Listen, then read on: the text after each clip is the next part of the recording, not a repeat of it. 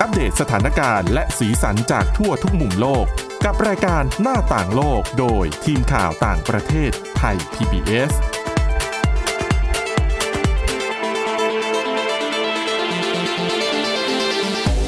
สวัสดีค่ะ ต้อนรับคุณผู้ฟังเข้าสู่รายการหน้าต่างโลกนะคะ อัปเดตเรื่องราวสถานการณ์และสีสันจากทั่วทุกมุมโลกกับทีมข่าวต่างประเทศไทย PBS เช่นเคยนะคะ ติดตามฟังกันได้ผ่านทางพอดแคสต์ ค้นหาคำว่าหน้าต่างโลก หรือว่าไปที่ www.thaipbspodcast.com นะคะ วันนี้อยู่กับคุณทิพย์ตะวันธีรนัยพงศ์ คุณจารุพร โอภาสรัฐ และดิฉันวินิษฐาจิตกรีค่ะ สวัสดีค่ะ สวัสดีค่ะ วันนี้เรามีเรื่องราวจากรอบโลกมาฝากเช่นเคย รวมถึง เรื่องร้อนๆที่เป็นเรื่องการเมืองในประเทศเพื่อนบ้านอาเซียนของเรา ค่ะ ซึ่ง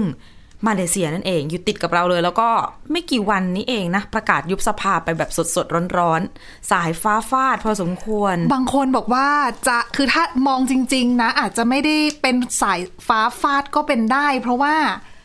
เพราะว่ามันก็มีข่าว มันเห็นเขา ม ลางใช่ไหมา ค่อนข้างเยอะค่ะ เพราะว่าคือไม่ใช่เขาลางจากฝ่ายค้านเท่านั้นนะที่อยากจะให้มีการเลือกตั้งอ่ะเขาบอกว่าจุดหลักใหญ่ใจความคนที่อยากจะให้เลือกตั้งใหม่เร็วๆเนี่ย หรือว่า early election เนี่ย ค่ะ เขาบอกว่าเป็นคนจากในพักอัมโนเอง ซึ่งเป็นพักรัฐบาลนั่นแหละ เพราะว่ามองว่าตอนนี้เสถียรภาพ ทางการเมืองมันแบบระส่ำจริง ๆ นะคะ ค่ะ เออแล้วก็แล้วก็เขาก็เลยมองว่า ถ้ามีการเลือกตั้งใหม่ก็ถือว่าเป็นการเหมือนรีเซ็ตอะ อืม จะได้นับหนึ่งกันใหม่ แล้วก็ดูเสียงแล้วก็ดึงเสียงข้างมากเอาไว้ แล้วก็จะได้ทำอะไรง่าย ๆ หน่อย เพราะว่าอย่าลืมว่า การที่อัมโนมาเป็นรัฐบาลเนี่ยในช่วง 2 ปีที่ผ่านมาเนี่ย ไม่ใช่เพราะอัมโนชนะการเลือกตั้งปี 2018 ไง ค่ะ แต่เป็นเพราะว่าปากตันฮาราปันซึ่งเป็นพันธมิตรร่วมกันของของฝ่ายค้านเนี่ยล่มสลายซะคือแต่พันธมิตรฝ่ายค้านแตกกันเองอะ่ะ แตก คือ คอ เดิม กัน เดิมเป็นพันคือเดิมเนี่ยเป็นคือเอางี้ง่าย ๆ ก่อน ปูพื้นอัมโนเนี่ยเป็นพักรัฐบาลคือแบบนอนมา เป็นแกนนำของปาริซานนาซนาล อ่า ซึ่งเป็นแนวร่วมรัฐบาลมาเลเซียที่ครองอำนาจมาโอ้โห ตั้งแต่มาเลเซียเป็นเอกราชจากอังกฤษอะค่ะ 60 ปีไหมหก ถ้า สิ ดิ บ ฉันจำปีไม่ผิดนะคือ อืม 1957 ตั้งแต่นั้นเป็นต้นมาถึง 2018 อ่ะ อ่ะ ก็ก็เป็นอัมโนนั่นแหละที่เป็นพรรครัฐบาลเรื่อยมานะคะ แต่ว่าอ่ะเพราะเรื่องของคดีการทุจริต โดยเฉพาะโครงการกองทุนเพื่อการพัฒนาเศรษฐกิจระยะยาว หรือว่าวัน MDB ค่ะ อ่ะเป็นโอ้โหคดีระดับโลกอันนั้นอ่ะ น่ะแล้วก็นาจิบก็เพิ่งโดนโทษไป ใช่ เพราะอย่างนั้นนะคะ เขาก็เลยมองว่านี่แหละเป็นจุดที่ทำให้คนแบบ อยากเห็นการเปลี่ยนแปลงอะรู้สึกว่าอัมโนบริหารแล้วทำไมคอร์รัปชันเยอะขนาดนี้ ก็เลยไปเชียร์เทคะแนนให้ปากาตานฮาราปัน ซึ่งตอนนั้นเนี่ยคือแปลก็คือพันธมิตรแห่งความหวัง ค่ะ เป็นกลุ่มฝ่ายค้านในมาเลเซียมาจับมือกันเป็นพันธมิตร มีตัวเด่นๆ ทั้งนั้นเลย ใครล่ะ มหาธีมูฮัมหมัดนะคะ อ่า อดีตนายกรัฐมนตรี วัยอุ้ยตอนนั้น 90 กว่าแล้วล่ะ 94 มั้งปีนั้น 93 94 ประมาณนั้น ประมาณ อืม แล้วก็มีอันวัยอิบราฮิมด้วย ก็คือเป็นฝ่ายค้านตัวท็อปนั่นแหละ มาจับมือกั ทั้งนหมด ทั้งที่เขาเคย เรียกว่างัดข้อกันมาก่อน อ่ะใช่ใช่คือแต่แต่เดิมอันวัยก็เป็นลูกน้องของมหาธีนะ ซึ่ง อ๋อ เป็นเด็กปั้นใช่ไหม อ่า แต่อยู่มาวันหนึงก็ ก็ทะเลาะกัน อ่า แล้วก็มาจับมือกันใหม่ ะ จับมือกันเพื่อจะมาโค่นอัมโน แล้วก็โค่นได้สำเร็จคุณ สำเร็จด้วย มีคนบอกว่า โอ้โห ถือว่าเป็นการพลิกประวัติศาสตร์เลยนะคะ ประชาชนชาวมาเลเซียดีใจกันมาก ปี เพราะ 2018 เนาะ 2018 แล้วก็อาโคนนาจิบก็ลงจากตำแหน่งอัมโนก็ไป เป็นฝ่ายค้านปากาตันฮาราปันขึ้นมา ตอนนั้นอันวายังเข้ามานั่งเก้าอี้นายกไม่ได้ เพราะว่าติดคดีความอยู่ เรื่องเอ่อรักร่วมเพศ อ่าใช่ แล้วก็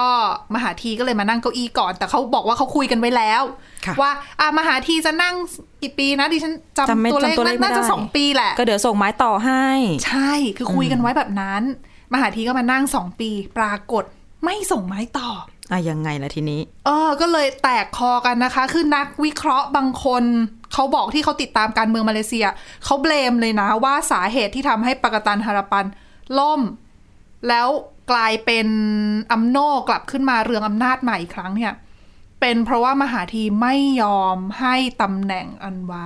อ๋อ ก็คือเพราะมหาทีผิดสัญญา อ่า ก็เลยคือ เนี่ยนักวิชาการนักวิชาการบางคนเขามองแบบนี้ ค่ะ ก็เลยอ่ะพอ มหาธีลาออกปากตันฮาราปันล่ม ก็เลยจับขั้วการเมืองกันใหม่อัมโนก็ขึ้นมานั่งใหม่ แต่อัมโนนั่งแล้วก็ไม่ได้ไม่ได้อยู่นานไงก็อยู่มาสองปี คนแรกที่นั่งก็เดี๋ยวนะมูยิดดินยัสซิน ค่ะ อืม เข้าไปนั่งได้สิบเจ็ดเดือนน่ะ ก็ต้องออก ปีอ่าปี สองพันสิบเอ็ด ครึ่ง เออ นะ สอง ป พัน ระมาณ ยี่สิบเอ็ด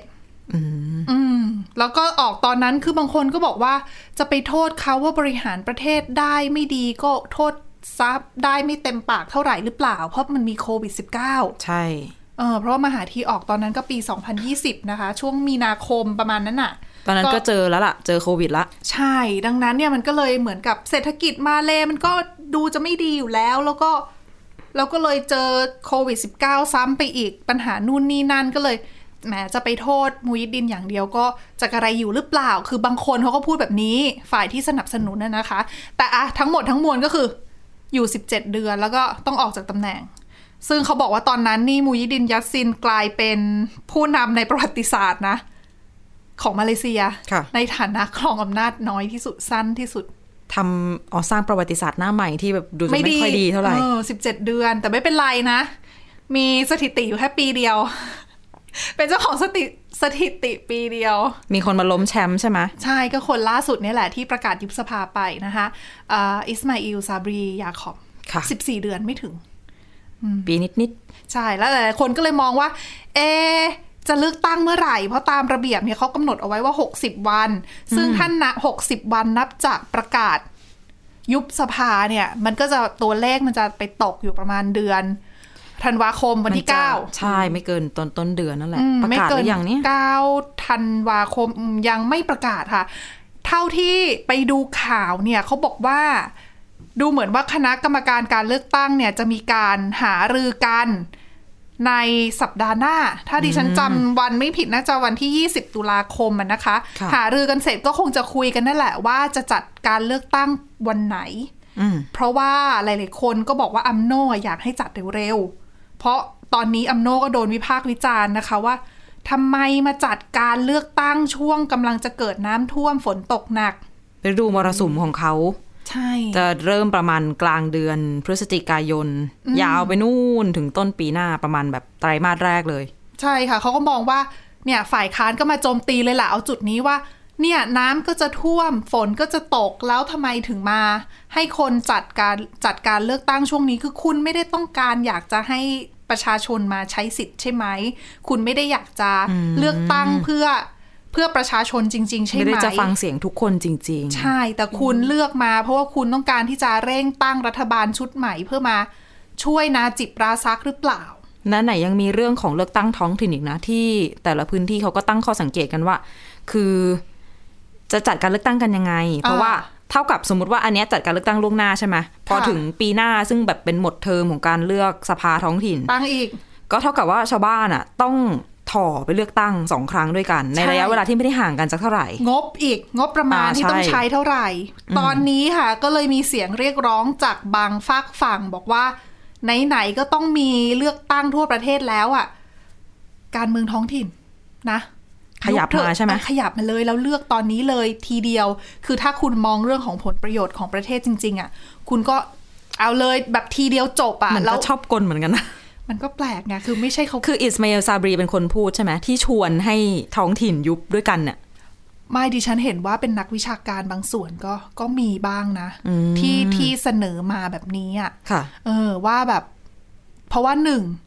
คือเขามองว่าเรื่องงบประมาณอ่ะ ค่ะ สองคือความเบื่อหน่ายของประชาชน เขาบอกว่านักวิชาการฝ่ายค้านที่สนับสนุนฝ่ายค้านเองก็มองแบบนี้เหมือนกัน เพราะว่าคนตอนนี้คนมาเลตอนนี้เริ่มเบื่อการเมืองอ่ะ คือรู้สึกว่า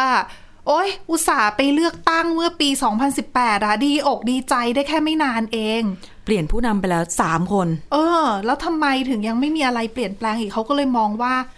เลือกไปก็เท่านั้นหรือเปล่า แล้วคนก็รู้สึกเบื่อเบื่อๆอะไรอย่างเงี้ยค่ะเพราะว่า ค่ะ เขาไปดูตัวเลขคนที่ออกมาใช้สิทธิ์เลือกตั้ง ปรากฏว่าตัวเลขเนี่ยมันมันน้อยกว่าเก่าอะ อ่า เอออย่างคือเขาเทียบกับเอ่อช่วงเลือกตั้งท้องถิ่นในรัฐยะโฮเมื่อ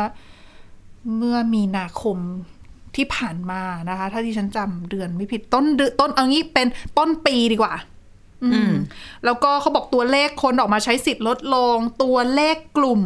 คนอายุน้อยคือปกติในหลาย ๆ ประเทศอะคนอายุน้อยมักจะออกไปใช้สิทธิ์กันเยอะใช่ไหม ค่อนข้างตื่น คือแบบ ตัว มีความเออในหลายประเทศนะ บ้านเราก็ใช้สิทธิ์กันเยอะนะ ค่ะ ใช่ค่ะ อืมแต่ว่าที่มาเลเขาบอกว่า คนอายุน้อยเนี่ยเริ่มเหมือนกับไม่ค่อยไม่ค่อยออกไปใช้สิทธิ์ละเพราะรู้สึกว่าตัวเองแบบ เปลี่ยนอะไรไม่ได้อะแล้วรู้สึกเบื่อเบื่ออะแล้วก็มองว่าคือเมื่อก่อนเนี่ยตอนที่เปลี่ยนตอนที่เลือกตั้งบางคนเขาก็อาจจะมองประเด็นเรื่องของ การเปลี่ยนแปลงการเมืองมาเลเซียเรื่องของการพัฒนาความเท่าเทียม เพราะว่าการเมืองมาเลเซียเป็นการเมืองที่อยู่บนพื้นฐานของเชื้อชาติ ค่ะ นโยบายอยู่บนเรื่องของเชื้อชาติ อืม ดังนั้นเนี่ยกลุ่มคนอายุน้อยจำนวนหนึ่งเขามองว่า เขาอยากไปเลือกรัฐบาลใหม่ที่เข้ามาจะมาแก้ไขนโยบายที่มันเอื้อประโยชน์กับคนบางกลุ่มในชาติอะ อ่า เอออยากจะให้ทุกคนเท่าเทียมกันนู่นนี่นั่น แต่ แต่ อัมโนก็ก็มีฐานเสียงเป็นมุสลิมมาเลย์ใช่ไหม ใช่ใช่ค่ะ เพราะว่าการเมืองอามาเลเซียเขาจะเป็นอย่างนั้นว่าพักไหนก็สนับสนุนกลุ่มคนกลุ่มไหนอะไรเงี้ยค่ะ ค่ะ อ่าดังนั้นเนี่ยก็เลยอ่าคนอายุน้อยเนี่ยเมื่อก่อนเขาก็จะไปเลือกโดยการที่เขาอยากจะให้ความสำคัญกับเรื่องของความเท่าเทียม อืม แต่พอมาในในปัจจุบันเขาบอกว่าประเด็นใหญ่ที่สังคมมาเลกำลังคิดอยู่ตอนเนี้ยที่คิดว่าจะเป็นประเด็น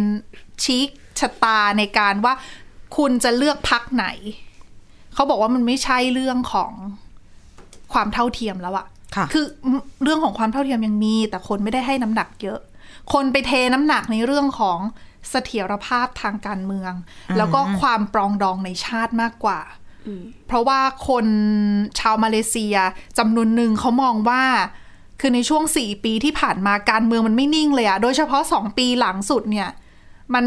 มันวุ่นวายไปหมดเลยอะค่ะ แล้วก็อัมโนขึ้นมาอัมโนก็กระชับอำนาจได้ไม่ดี นาจิบราซักก็โดนคดีด้วย แล้วก็เรื่องของการดำเนินคดีการสอบคดีของนาจิบเอง ก็มีกระแสว่าการเมืองไปยุ่งเกี่ยวด้วยหรือเปล่า ค่ะ ก็มีด้วยเหมือนกันก็คือ มันก็กลายเป็นประชาชนเริ่มรู้สึกว่า อุ้ยเราอยากจะมาเห็นคนจับมือปรองดองกันนะ มากกว่าดังนั้นเนี่ย จุดเนี้ย นักวิชาการบางคนเขาบอกว่าเลยกลายเป็นจุดแข็งของอัมโนไปซะ อืม เพราะว่าอัมโนสิ่งที่อัมโนชูขึ้นมาได้อะมีอย่างเดียวคือเสถียรภาพทางการเมือง ซึ่งก็ก็มีนักวิชาการมองว่าเลือกตั้งครั้งนี้ก็เหมือนเป็นการสร้างความชอบธรรมให้กัน อ่า กลุ่มอำนาจของอัมโนแหละ ใช่คือนั่นเป็นเหตุให้อัมโนอยากจะให้รีบจัดการลือ ก็เป็น ตั้ จังหวะดีก็เลยยุบสภาเนอะ ใช่แล้วก็ฝั่งของฝ่ายค้านเองเนี่ยก็มีปัญหาคือจากการที่ปากตานฮาราปันแตกไปเนี่ย แล้วคือแตกแล้วเขาจับกลุ่มกันไม่ได้ไงเพราะมันกลายเป็นว่า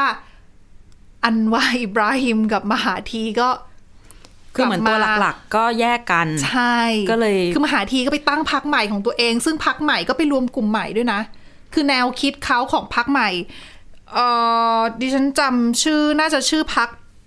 เปจวงหรือว่าเปอจวงเนี่ยแหละของพักใหม่ของมหาธี ค่ะ เขาก็จะจับกลุ่มกับพวกพักการเมืองเล็กๆ แล้วก็นักวิชาการ NGO อะไรอย่างเงี้ยร่วมมือกัน ก็เป็นพักใหม่เลยล่ะ ของกลุ่มกลุ่มพันธมิตรของเขาอะนะคะ ที่มีเปอจวงอยู่ด้วย แล้วก็มีอีกหลายกลุ่มคือปากตันฮาราปันก็ยังอยู่ อืม ของอันวา แล้วก็มีพักอื่นๆ อีกที่เป็นมูยิดดินยัสซินก็มาตั้งพักใหม่ของตัวเอง รู้สึกจะออกจากอัมโนแล้วมาตั้งพักใหม่ของตัวเองด้วย อืมแล้วคือกลายเป็นว่าฝ่ายค้านเนี่ยมีหลายกลุ่มเหลือเกิน เป็นพักใหม่ด้วยแล้วก็ไม่พูดง่ายๆไม่กินเส้นกันสักเท่าไหร่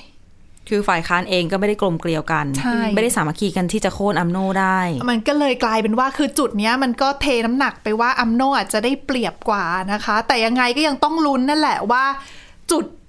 จุดกลยุทธ์ไม้เด็ดของฝ่ายค้านเนี่ยที่จะมีร่วมกันแน่ ๆเลยเนี่ย ก็คือเรื่องของการ ก็คือเรื่องของการโค่นนาจิบอีกแล้ว อีกแล้ว อีกแล้วคือเอานาจิบมาเป็นเป็นไม้เด็ดอีกแล้วนะคะ เพราะว่าอย่างวันก่อนที่มหาธีมาตั้งโต๊ะแถลงข่าวนะคะ เขาก็บอกเหมือนกันว่าประกาศเอาไว้เลยว่าถ้ารัฐบาลของอัมโนขึ้นมาคือถ้าอัมโนชนะการเลือกตั้งแล้วได้จัดตั้งรัฐบาลได้เนี่ย นาจิบหลุดคดีแน่ๆ พ้นคุก อ่าแล้วก็เอ่อตัวประธานหัวหน้าพัก อัมโนอ่ะที่โดนคดีวัน MDB ด้วยเหมือนกัน อ่า ก็จะหลุดด้วยเหมือนกันนะคะ ค่ะ เออจะโดนถอนฟ้องด้วยอะไรด้วยก็คือเอาเรื่องวัน MDB กับนาจิบนี่แหละมาเป็นตัวชูประเด็น ซึ่งเขาบอกว่าหลาย ๆ พักฝ่ายค้านเนี่ยก็น่าจะใช้ประเด็นนี้แหละมาชู แต่ไม่รู้ว่ามันจะมีน้ำหนักพอหรือเปล่า ในการที่จะมาคานกับอัมโนที่เอาประเด็นเรื่องของความกลมเกลียวกันในสังคมขึ้นมาเพื่อแก้ปัญหาต่าง ๆอะเออก็การเมืองมาเลยตอนนี้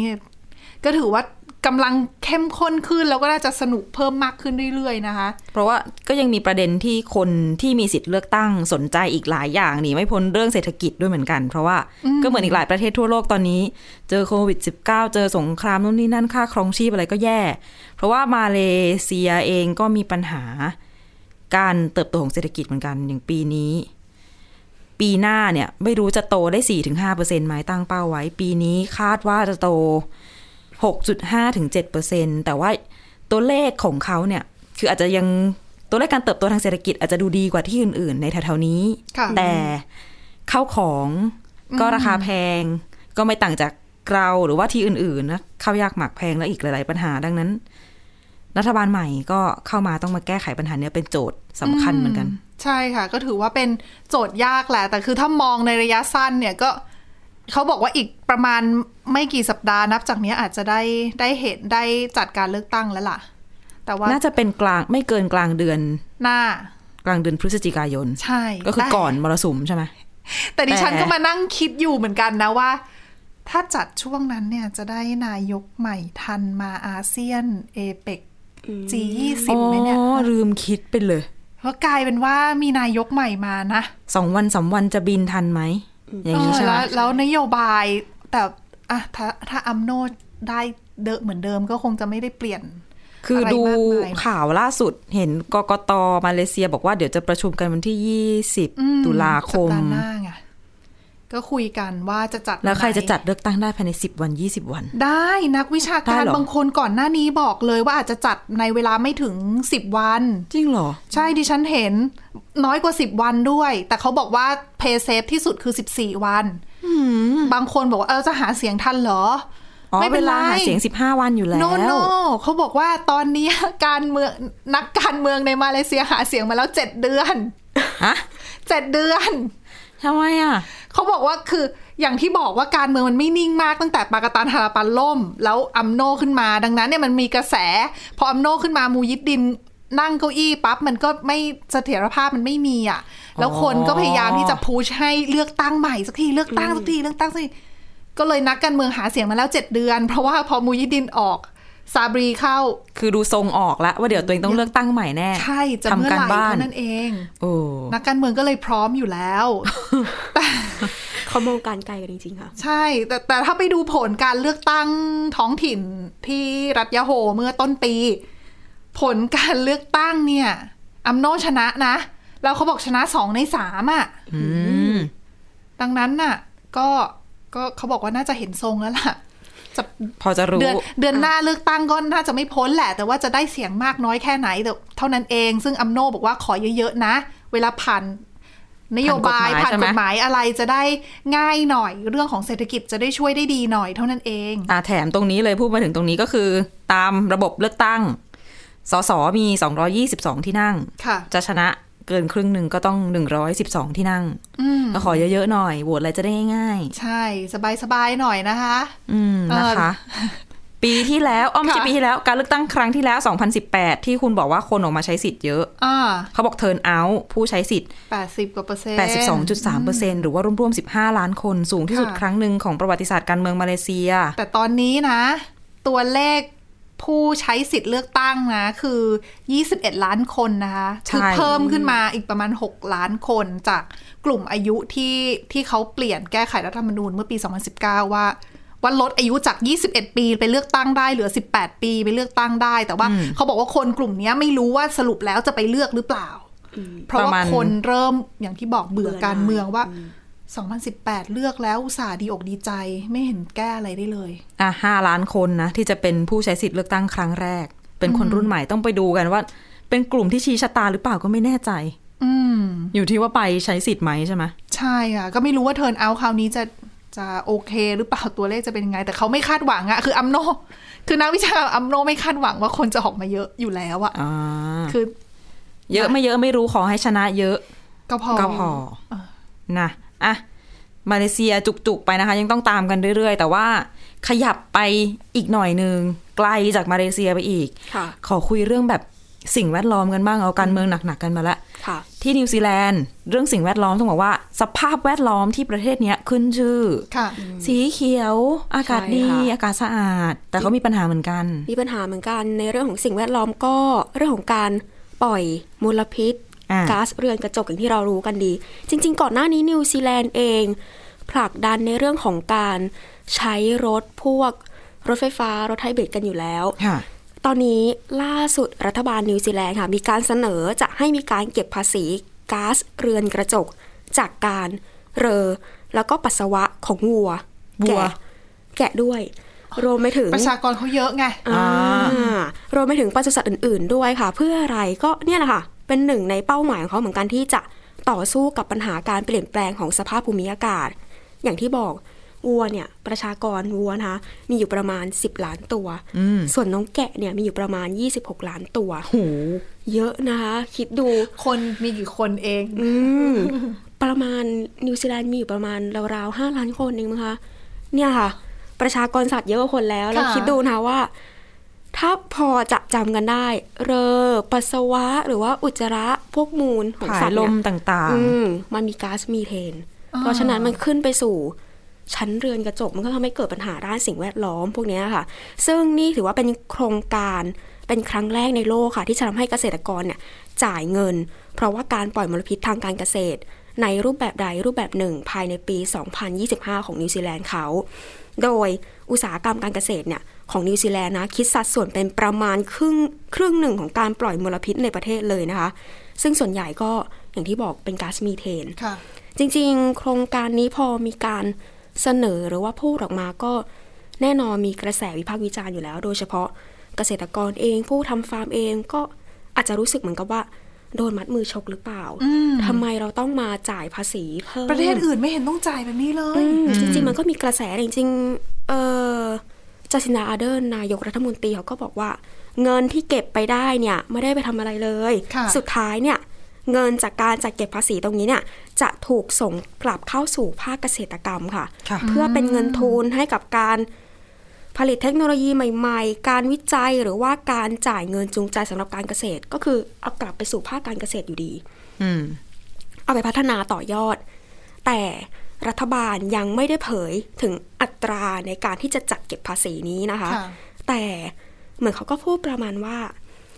ถ้ามันมีการจัดเก็บภาษีแน่นอนผลผลิตที่ออกมาเนี่ย มันจะเป็นผลผลิตที่เป็นมิตรต่อสภาพภูมิอากาศ อืม เพราะฉะนั้นมันก็เหมือนกับว่าเกษตรกรเนี่ยก็อาจจะไปเพิ่มมูลค่าผลผลิตตรงนั้น อืม เพื่อนำมาจ่ายภาษีให้ได้ ก็เหมือนกับยกระดับผลิตภัณฑ์ของตัวเอง อ่า เหมือนที่แบบ ผักออร์แกนิกแบบนี้ ใช่ หรือว่า เหมือนเวลาเราไปซื้อนั่นแหละค่ะ อ่า ผักปลอดสารพิษผักออร์แกนิกเราไปซื้ เดี๋ อ ยวนี้ดิฉันก็เห็นยุโรปแบบเวลาขายไข่ไก่อะไรอย่างงี้ก็เป็นไก่ที่เลี้ยงในทุ่งในฟาร์มใน เลี้ยงปล่อยอะไรอย่างงี้ใช่ไหม เออไม่ใช่แบบเป็นอุตสาหกรรมไงจุดเนี้ยก็คือเป็นจุดที่จะเพิ่มราคามูลค่าของของได้ ใช่ใช่ค่ะ แต่ว่าผู้บริโภคก็ต้องจ่ายนะอ่ะ ผู้บริโภ แต่ คก็ ดิ ต้ ฉั อนง เชื่อว่าหลายคนเต็มใจจ่าย อ่าใช่ แต่อย่างที่บอกเกษตรกรชาวนาบางคนก็ออกมาประนามเลยนะคะ ประนามแผนนี้ว่า มันอาจจะทำให้บางคนเนี่ยต้องละทิ้งอาชีพตัวเองละทิ้งอาชีพตัวเองหรือเปล่า เป็นการเหมือนเป็นการเป็นการบีบบังคับเขาไหมหรือว่าบางคนเนี่ยอาจจะต้องขายฟาร์มขายฟาร์มตัวเองทิ้งก็มีนะคะ อืมเพราะว่าบริหารจัดการไม่ได้ ใช่ค่ะ ส่วนประธานสาพันธ์เกษตรกรแห่งชาติก็บอกว่า แน่นอนพอขายฟาร์มทิ้งสุดท้ายเนี่ย ฟาร์มต่างๆ ก็จะถูกทิ้งร้างไปอยู่ดี ค่ะ แต่เขาก็พูดด้วยว่ามันเป็นแผนการที่ไม่ค่อยมีความน่าประทับใจสักเท่าไหร่ค่ะสำหรับปฏิสัมพันธ์ของรัฐบาลกับเกษตรกรในแผนการนี้ ซึ่งรัฐบาลเองก็พยายามสำรวจความเป็นไปได้ของทางเลือกอื่นๆ โดยบางคนก็แย้งว่าแย้งนะคะว่า แผนการดังกล่าวเนี่ยอาจจะเป็นการเพิ่มการปล่อยก๊าซแทน เพราะว่าจากการที่อุตสาหกรรมการผลิตเนี่ยต้องย้าย นึกออกไหมคะ ถ้าที่นิวซีแลนด์เก็บภาษีเพิ่ม เขาก็ย้ายหนี อ๋ออุ้ย ย้าย แต่จะ หนี ย้ายได้เหรอ เพราะว่าแต่ละประเทศการทำปศุสัตว์มันต้องใช้พื้นที่เยอะไง ใช่ แต่มันไม่ใช่ทุกประเทศที่จะมีพื้นที่ ใช่ สภาพอากาศอะไรที่เหมาะสมกับการเลี้ยงมากกว่า เขาก็บอกว่าถ้าเกิดว่าสุดท้ายเนี่ยย้ายออกไปเนี่ยไปอยู่ประเทศอื่นที่ไม่ได้มีการควบคุมให้ดีกว่านี้ ก็ยิ่งเป็นการเพิ่มเพิ่มมลพิษต่อสภาพอากาศมากขึ้น อืม อืม สุดท้ายผลเสียก็อยู่ที่โลกเรานั่นแหละ ใช่ค่ะ เป็นอีกเรื่องหนึ่งที่น่าสนใจเก็บมาคิดกันนะคะ เรื่องโลกร้อนมันเป็นอะไรที่ใกล้ตัวมากขึ้นเรื่อยๆทุกวัน เจอผลกระทบเพิ่มขึ้นเรื่อยๆนะคะ ค่ะ ณผู้ฟังและนี่คือเรื่องราวที่นำมาฝากกันสำหรับรายการหน้าต่างโลกวันนี้นะคะ ติดตามฟังกันได้ทุกที่ทุกเวลาทางช่องทางพอดแคสต์ค้นหาคำว่าหน้าต่างโลกนะคะ หรือว่า www.thaipbspodcast.com วันนี้เราสามคนและทีมงานลาไปก่อน สวัสดีค่ะ สวัสดีค่ะ สวัสดีค่ะ Thai PBS podcast. View the world via the voice.